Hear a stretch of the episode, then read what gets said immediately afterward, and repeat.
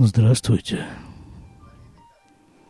30 декабря 2017 года, практически уже 31 декабря, вечер, поздно вечером, суббота закончилась, пора начинать очередной диванный выпуск. Я сижу ровно на том же месте, где пять лет назад я записал свой первый подкаст на своем старом, престаром, очень потрепанном диване – Фотографию его я, конечно же, приложу. Вся семья в сборе, слава богу. Звуки, которые вы слышите на фоне, это следующее. Жена с дочкой учат английский. Старший ребенок музицирует в дальней комнате, но звуки доносятся. Итак, традиционный ежегодный выпуск о подкастинге – Собственно говоря, меня сейчас э, обуревают совершенно другие мысли и впечатления. Я надеюсь, что мы поговорим о них позже. А сейчас подкастинг. Да, действительно, пять лет назад я взял в руки некое записывающее устройство и записал свой монолог, самый первый монолог как бы мысленно обращаясь э, к своим друзьям, своим давним-давним друзьям, которые были у меня еще там, в Красноярске. Все это делалось совершенно без всякого умысла. Я не подозревал о существовании подкастинга. Просто это все записалось. А потом, когда выяснилось, что существует такое явление, как подкастинг, и такое явление, как ARPod, если кто-то его еще помнит, то это все было выложено вот туда – А кроме всего прочего, вы находитесь э, в эпицентре, в звуковой атмосфере средней израильской семьи, проживающей на западном берегу реки Иордан.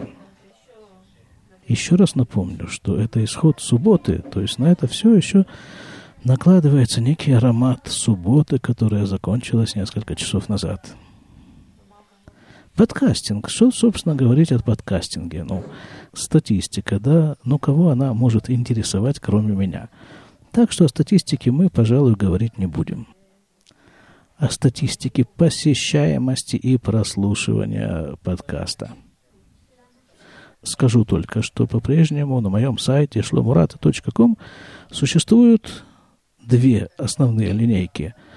Одна из них, которую я считаю основной, несмотря на то, что она посещается значительно реже, чем вторая, так вот она называется «Сказочная история Раби Нахмана». Я считаю, что это мой основной вклад в подкастерское дело. А вторая история, вторая линейка, в которой сравнительно много подкастов, их там уже 275 она называется «Немного оглянувшись». На развитие моего вот этого подкастерского ремесла, дело ремеслом-то, наверное, сложно его назвать, потому что за ремесло платят деньги, а за это нет.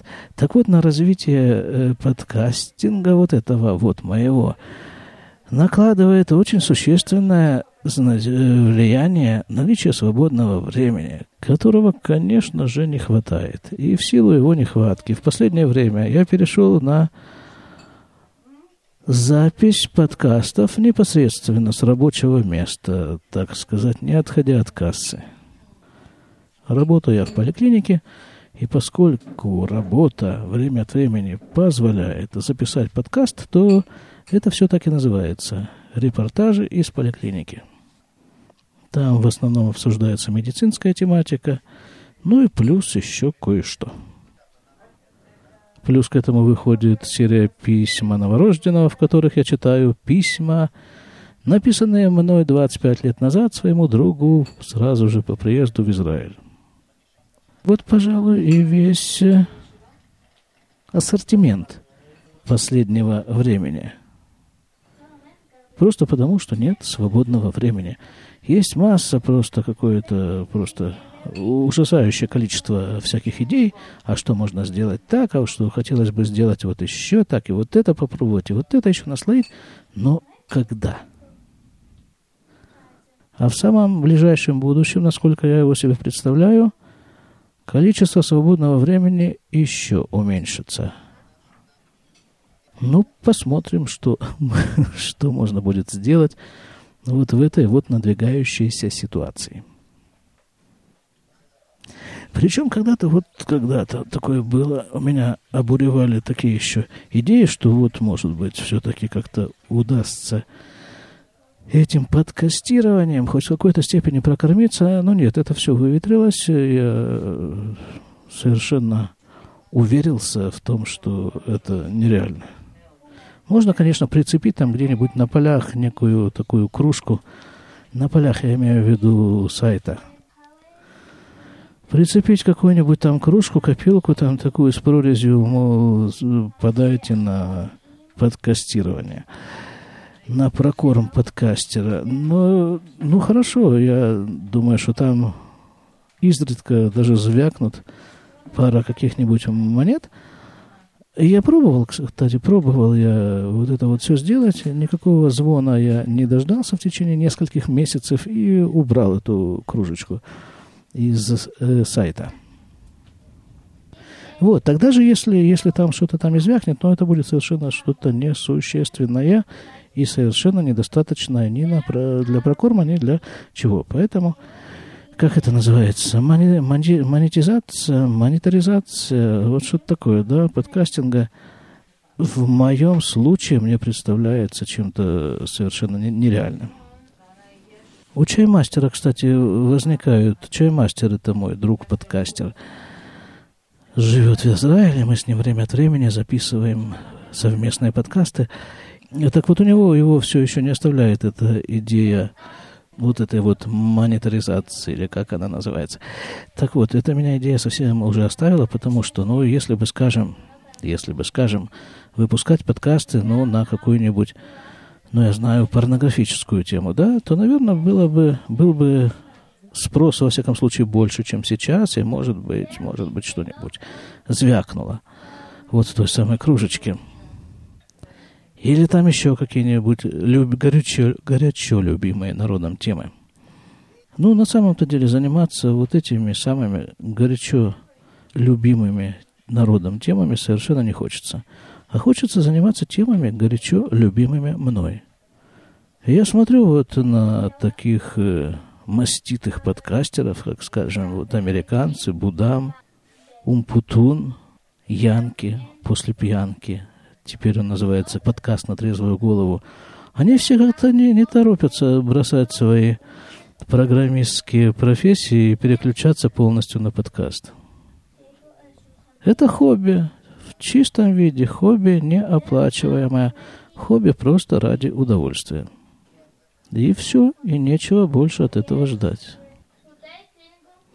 А пока монеты звучат совершенно другой кружки, которая называется – работа, зарплата, то приходится большую часть времени находиться там, в ущерб всем остальным занятиям, в том числе подкастингу. А теперь немножко о вас, слушатели. Вас становится все больше и больше. Не особо вдаваясь в статистические подробности, скажу, что вас становится все больше и больше. Больше становится комментариев – есть слушатели, которые комментируют постоянно. Спасибо им за это большое. Это Чаймастер, это Артемий, Нарбулюсиш, Марина Одинцова, Татьяна Бацина подключилась в последнее время. Большинство, подавляющее большинство, насколько я себе представляю, слушателей, они такие молчаливые такие, да, они не пишут. Да, еще есть люди, конечно же, которые пишут э, вот в эту линейку комментарии, в линейку сказочной истории Рабин Ахмана. Им тоже большое спасибо. Они, они очень хорошие ребята, и такие тоже совершенно немногословные. Они пишут спасибо, и я отвечаю спасибо. И вот, вот и поговорили. Ну, это очень, очень мило, очень симпатично. Так что по всем параметрам, по всем показателям говорю я не в вакуум. А значит, как говорил когда-то Маяковский, значит, это кому-нибудь нужно? Так что с Божьей помощью по мере возможностей и по мере наличия времени продолжим этим всем заниматься.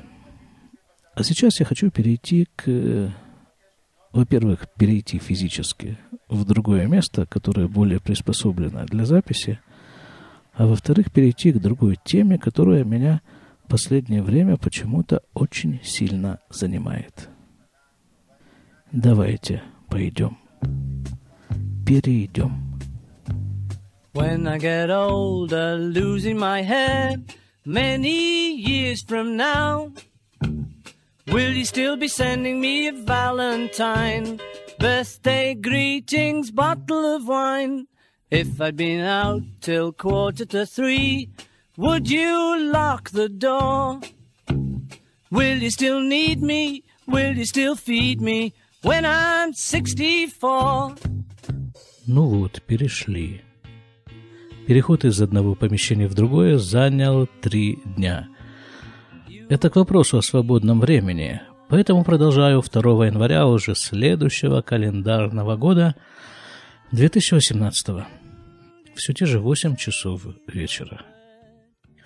Так вот, тема, которая почему-то всколыхнула и продолжает колыхать мое внимание в последнее время, это почему-то возраст. Вот об этом мы и поговорим. Пожалуй, изложу события в хронологическом порядке, поскольку сама обозначенная тема «возраст» предусматривает некую хронологичность. Возраст. Вскользь, на полях, замечу, отмечу. Мне 58 лет. И что? Просто в письмах, которые мне пишут мои одногодки из России, письма имеются в виду, конечно же, электронные письма и комментарии к подкастам – как-то там эта тема все-таки не так давно появилась, тема возраста, и начинает постепенно захватывать территорию, информационную территорию письма. Все чаще в этих письмах начинает появляться такое, ну, скажем, фраза, фразы такого, такого типа. Ну вот уже. А продолжение может быть самое разнообразное. Ну вот уже внуки, ну вот уже пенсия не за горами, ну вот уже здоровье как-то не то. Подразумевается, читается между строчками этого электронного письма, но вот уже как бы жизнь прожита, и вот уже как бы постепенно надо собираться. И это как-то очень странно, это сразу обращает на себя внимание, потому что в Израиле, во всяком случае в том Израиле, в котором я живу, как вы, наверное, поняли из эм, моих подкастов, существует бесконечное множество Израилей. Наверное, сколько в Израиле людей, столько в Израиле и Израилей. Так вот, в том самом Израиле, в котором я живу, в том окружении, которое, с которым я общаюсь, Понятие возраст вот в этом вот возрасте, 60 или что-то около того, оно просто не, не возникает. Наверное, понятие возраст в этой среде связано прежде всего с функционированием – ну вот э, лет где-нибудь примерно в 90 можно уже затронуть эту тему возраста, когда человек э, не в состоянии себя полностью обслужить, когда нужно обращаться в соответствующие службы. В Израиле есть э, закон, который предусматривает помощь людям, которые не в состоянии себя обслужить. Специальная система, специальные фирмы получают э, субсидии от государства, занимаются этим, присылают вот такому вот э, человеку, которому требуется помощь на дом, другого человека, который в состоянии ему эту помощь оказать. И тот ему оказывает эту помощь в течение а, какого-то обозначенного заранее количества часов. Но все это происходит вот там, вот, вот там где-то как бы как говорят в Израиле, опять же, еще есть время. И в 60 лет разговора о возрасте на иврите я просто не, не слышал. Пенсионный возраст в Израиле 67 лет для мужчин, 62 или 3 года для женщин. Многие пенсионеры продолжают работать и после наступления этого возрастного барьера, если, конечно, их работодатель их не выгоняет на пенсию. Но в этом отношении тоже в последнее время активизируется некое движение общественное. Потому что, ну, скажем так, ну, скажем, вот беременную женщину уволить с работы нельзя, запрещено законом. Нельзя уволить человека с работы по национальному, скажем, признаку, по еще целому ряду признаков – а вот человека, достигшего пенсионного возраста, с работы уволить можно без всяких э, особых э, обоснований, только на основании возраста. Вот это общественное движение, о котором я говорил, оно и настроено на то, чтобы изменить израильский закон, который предусматривает вот этот вот вариант увольнения человека с работы на основании возраста – чтобы нельзя было человека уволить, сколько бы ему лет не было. Только на основании возраста. Ну хорошо, он там плохо работает, так увольняйте его на основании того, что он плохо работает, или на основании того, что закрылся проект, под который и принимали на работу этого человека, или там, ну мало ли, есть оснований, цивилизованных оснований для увольнения. Тем более, что средняя продолжительность жизни продолжает расти, в Израиле, по-моему, это 82 или 83 года. И причем э, жизнь-то такая активная. Вот эта продолжительная жизнь. Она активная. Вот это нас плавно переводит к следующей теме. Мы остаемся в рамках э, заявленной темы возраст, но под тема, которая, о которой мы сейчас поговорим, она, наверное, вот так ее можно обозначить. Старше всех.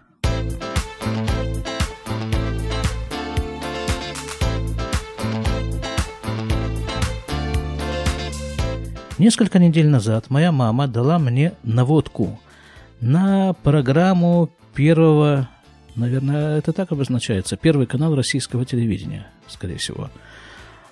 Программа называется «Старше всех». Ведет ее Галкин, а участвуют в ней старики. Это к вопросу о старческой активности. Ну, для примера, одна участница программы – в возрасте 90 с лишним лет исполнила свою юношескую мечту. Она прыгнула с парашютом. Показывают, там это все было заснято на камеру, и вот показывают, как она идет к этому самолету в сопровождении там э, каких-то парашютистов.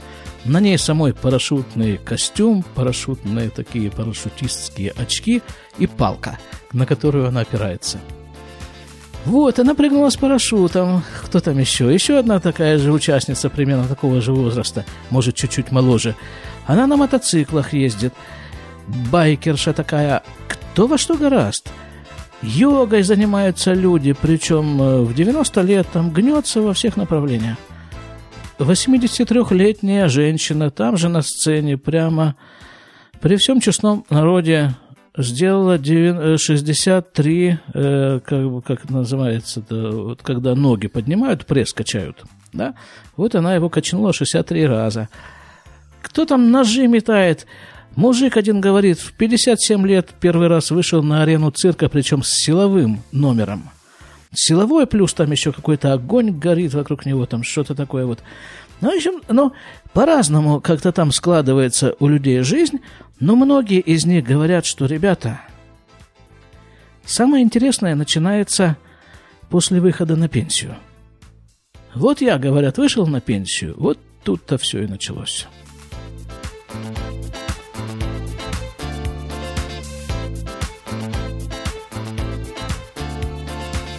Так что сделаем вот такой вот предварительный вывод в рамках этой темы возраст. Возраст – это не то, что написано у тебя в паспорте, а то, как ты себя ощущаешь. Я слышал в одном из подкастов, ивритоязычных подкастов, э, провели такой эксперимент. Там тоже, кстати, подкаст был на тему возраста. Там такая серия была подкастов. Эксперимент. Приходит человек на эксперимент, его встречает э, секретарша, там представляется, здравствуйте, здравствуйте, меня зовут там Клава. Я благодарна вам за то, что вы принимаете участие в нашем эксперименте. Вот перед началом эксперимента я попрошу вас э, сделать э, вот такую вот несложную несложное задание выполнить. Вот вам листок бумаги. Дает ему листок бумаги, на бумаге нарисована линия. Прямая линия. На одном конце линии стоит цифра 0, на другом конце линии цифра 120. Это годы. И она ему предлагает, вот, пожалуйста, я вас попрошу, обозначьте просто, отметьте на этой линии тот возраст, на который вы себя ощущаете. Он отмечает, хорошо, дальше идет эксперимент. Эксперимент на... Э, не, не эксперимент, тесты. Тесты на мыслительную деятельность. Заканчивается тестирование, участники эксперимента выходят, опять получают новые листы с точно такой же линией, с той же просьбой отметить на этой оси тот возраст, на который вы себя ощущаете. В эксперименте участвовали две группы людей. 20-летние и 70-летние. 20-летние отмечали на этой оси до эксперимента и после эксперимента один и тот же возраст. 70-летние в среднем после эксперимента делали отметку на 5 лет старше, чем до эксперимента. Замечательно. Через некоторое время опять проводится эксперимент. Все то же самое. Приходит испытуемый, его встречает секретарша. На этот раз ее зовут, э, скажем, Двора. Просьба, все та же просьба отметить на линии на какой, тот возраст, на который вы себя ощущаете. Отмечают. Дальше начинается некоторая разница в самом тестировании. Разница эта основана на некоем стереотипе восприятия, но почему-то принято считать, что у пожилых людей память хуже, чем у молодых, но зато у них больше словарный запас. Вот такие два стереотипа лежат в основе этого эксперимента. Значит, одной группе людей даются задания на проверку памяти, другой группе людей на проверку словарного запаса. После эксперимента все то же самое. Отметьте, как там вы себя теперь, чувствуете, на какой, как, какой возраст. 20-летние отмечают то же самое, что и до эксперимента. 70-летние, те, которые проходили тест на память, увеличивают себе возраст на 5 лет. Те, которые проходили тест на словарный запас, который, по общепринятому мнению, у них должен быть очень приличный. Так вот, те, э, вот эти вот ребята 70-летними, 70-летние, они после этого теста ведут себя как 20-летние, то есть отмечают тот же возраст, который до эксперимента. Так, если я вас еще не утомил этим экспериментом, может быть, мы с вами тоже проводим соответствующий эксперимент вот в этом месте этого выпуска о возрасте. Но, тем не менее, давайте еще продолжим чуть-чуть. Эксперимент. Тот же человек, ну, не тот же человек, э, тот же человек той же возрастной категории опять приходит в эту контору, где проводится тестирование. Его опять встречает секретарша, пусть ее зовут э, Леди Гага для разнообразия. Все то же самое, дает ему листок с той же самой линии, он там делает э, соответствующую отметку. 20-летних уже не принимали для участия в этом эксперименте, потому что с ними все стало ясно. Только 70-летние. И вот приходит человек, значит, Леди Гага дает ему этот листочек, он отмечает на нем то, что решил отметить, и она ему рассказывает э, суть этого тестирования, которому ему предстоит подвергнуться – она говорит так, значит, мы, у нас с вами будет вот, такая, вот, вот такое задание. Я вам буду называть цифры, а вы будете их повторять в обратной последовательности, в обратном порядке. Ну, например, я вам говорю 5-8. Значит, что вы мне должны сказать? Правильно, 8-5. Мы начнем с двухзначных цифр, потом трехзначные, потом четырехзначные, потом пятизначные, шести, семи, и мы с вами доберемся до восьмизначных числовых последовательностей, которые вы должны быть, будете мне сказать в обратном порядке. А там посмотрим. Ну что, согласны? Да? Он говорит, ну да, что делать, согласен. Хорошо, тут на, на леди Гагу нападает некое замешательство. Она начинает рыться в ящиках стола, там перебирать бумаги, лежащие на столе, и говорит, ой, ой, вот это совершенно, вот это совершенно нельзя было делать, говорит э, леди Гага как бы про себя.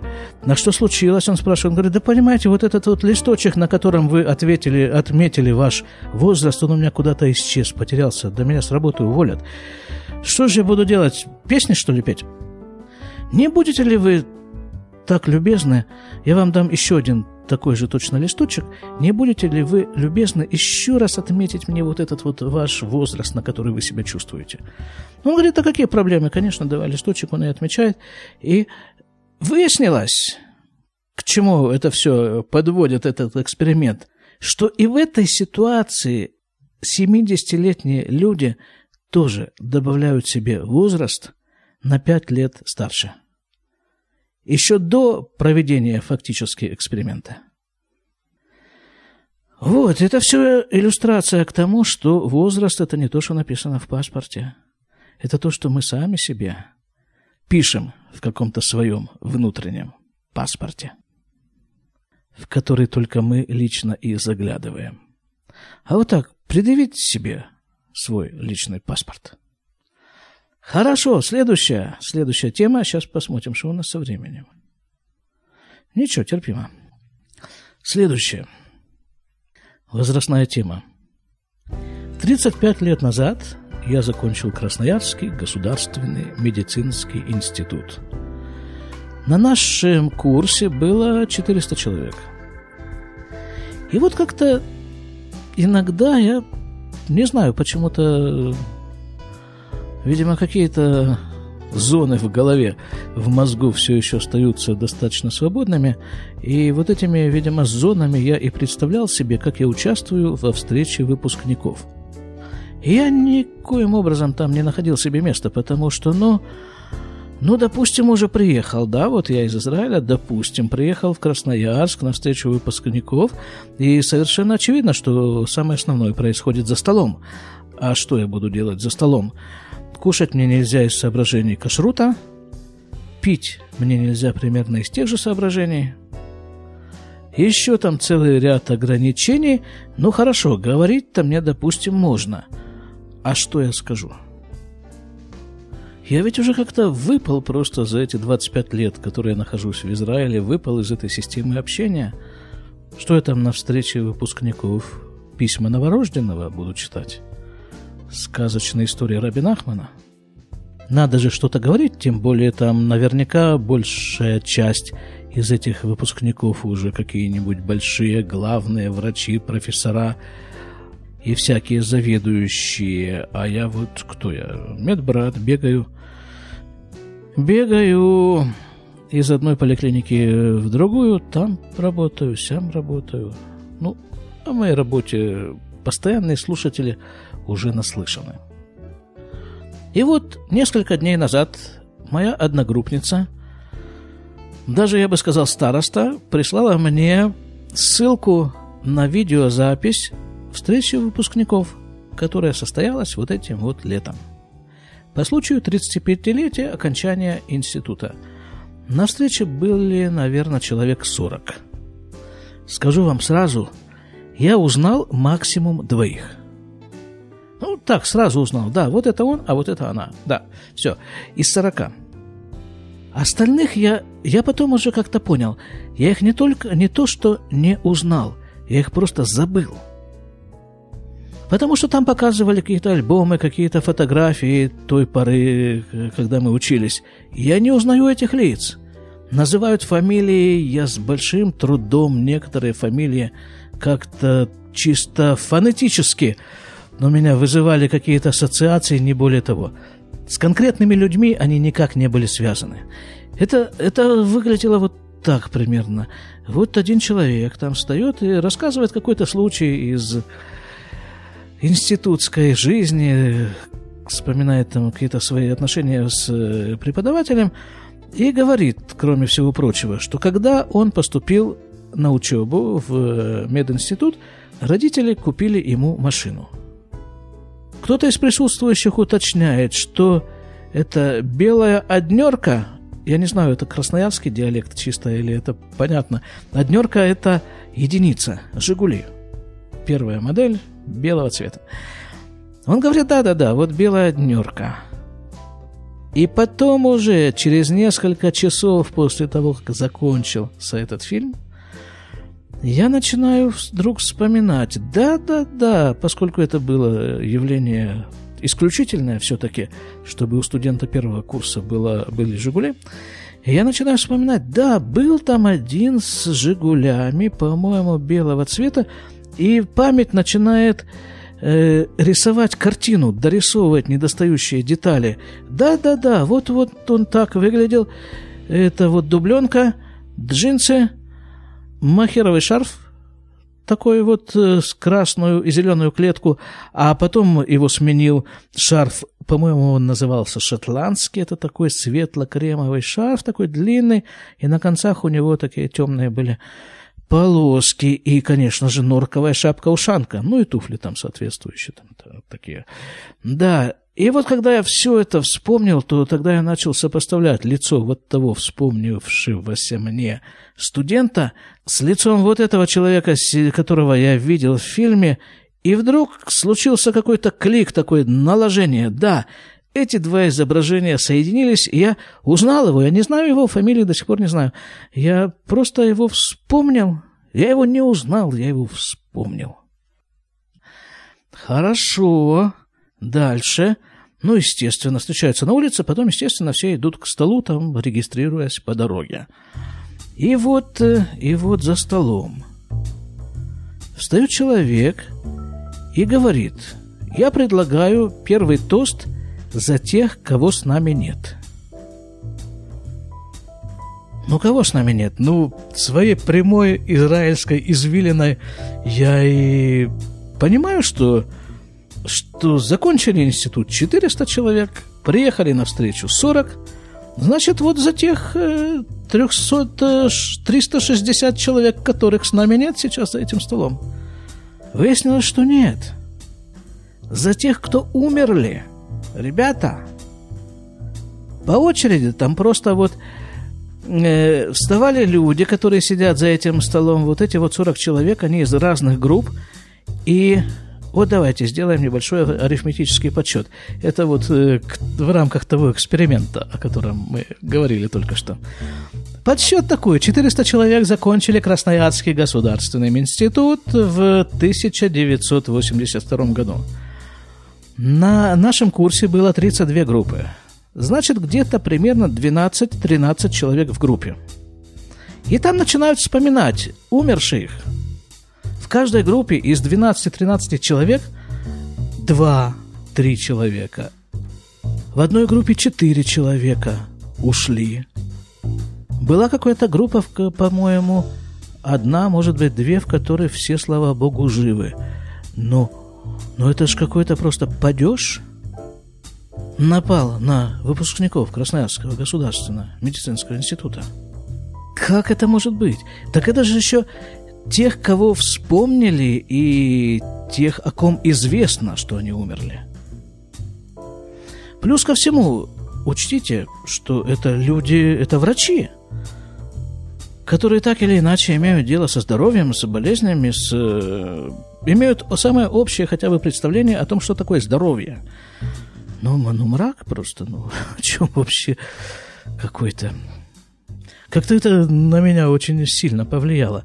Вот этот вот подсчет. Ну, и называют фамилии. А среди этих фамилий как раз и, и люди, которых я знал довольно близко, с одним из них мы даже дружили уже после окончания института некоторое время. Я и не знал, что они уже, как там выразились, не с нами. И, и еще один такой момент обратил на себя внимание, что это был первый тост. первый тост за умерших. Не знаю, ну, не знаю, ну, ну может быть, это нормально. Потом там были разговоры. Ну, понятно, что это все снималось отрывками. Там э, весь фильм где-то час э, с небольшим. Наверняка эта встреча проходила намного дольше. Люди, восп... Э, люди вспоминали что-то, а, а потом было как-то такое представление, что ли, да? Вот каждый по очереди вставал, говорил, как его зовут, из какой он группы, где он сейчас работает. Многие из них уже на пенсии – Многие говорили о детях, сколько детей, какого возраста, и особенно отмечалось, работают ли дети врачами. Получается, что это как-то принципиально, принципиально важно, работают ли у врача дети врачами. Наверное, да, наверное, в этом что-то есть. Особо там прозвучало в выступлениях нескольких участников положение российской медицины. Там что-то прозвучала такая фраза, я надеюсь, что все-таки что все-таки когда-нибудь медицина встанет с колен, с тех колен, на которых она стоит сейчас. Я понял, что колени эти э, финансовые, бюджетные. Это было очень интересно, посмотреть на людей, с которыми я учился, Учился вот тогда, вот 35 лет назад, 40 лет назад я с ними тоже учился, начинал учиться. И вот э, что получилось в итоге? Как бы это же уже некий итог, во, всяком случае, рабочий итог, итог рабочей карьеры. Действительно, там были профессора, там были заведующие отделениями, заведующие там чем-то еще заведующие там, всякие там заслуженные врачи, вот э, такая солидная публика. Но при всем этом Понимаете, вот они были в конце, это где-то во второй половине фильма. Э, в первой половине я как-то вообще так э, слабо понимал, о чем, о чем там идет речь, и вот это все. А вот где-то ближе к концу фильма какими-то, знаете, они стали для меня такими родными. Вот те все, которые, те эти 40 человек, которые там сидели за столом, и я как-то понял, что я бы среди них тоже мог быть. Не кушая, не употребляя никаких напитков, просто мог с ними бы посидеть за одним столом и поговорить и как-то приобщиться вот э, к этому явлению, что происходит с человеком через 35 лет после окончания института. Причем они вот эти вот ребята, которые там сидели за столом, они никак не, не были похожи на... Там не звучала вот эта фраза «ну вот и».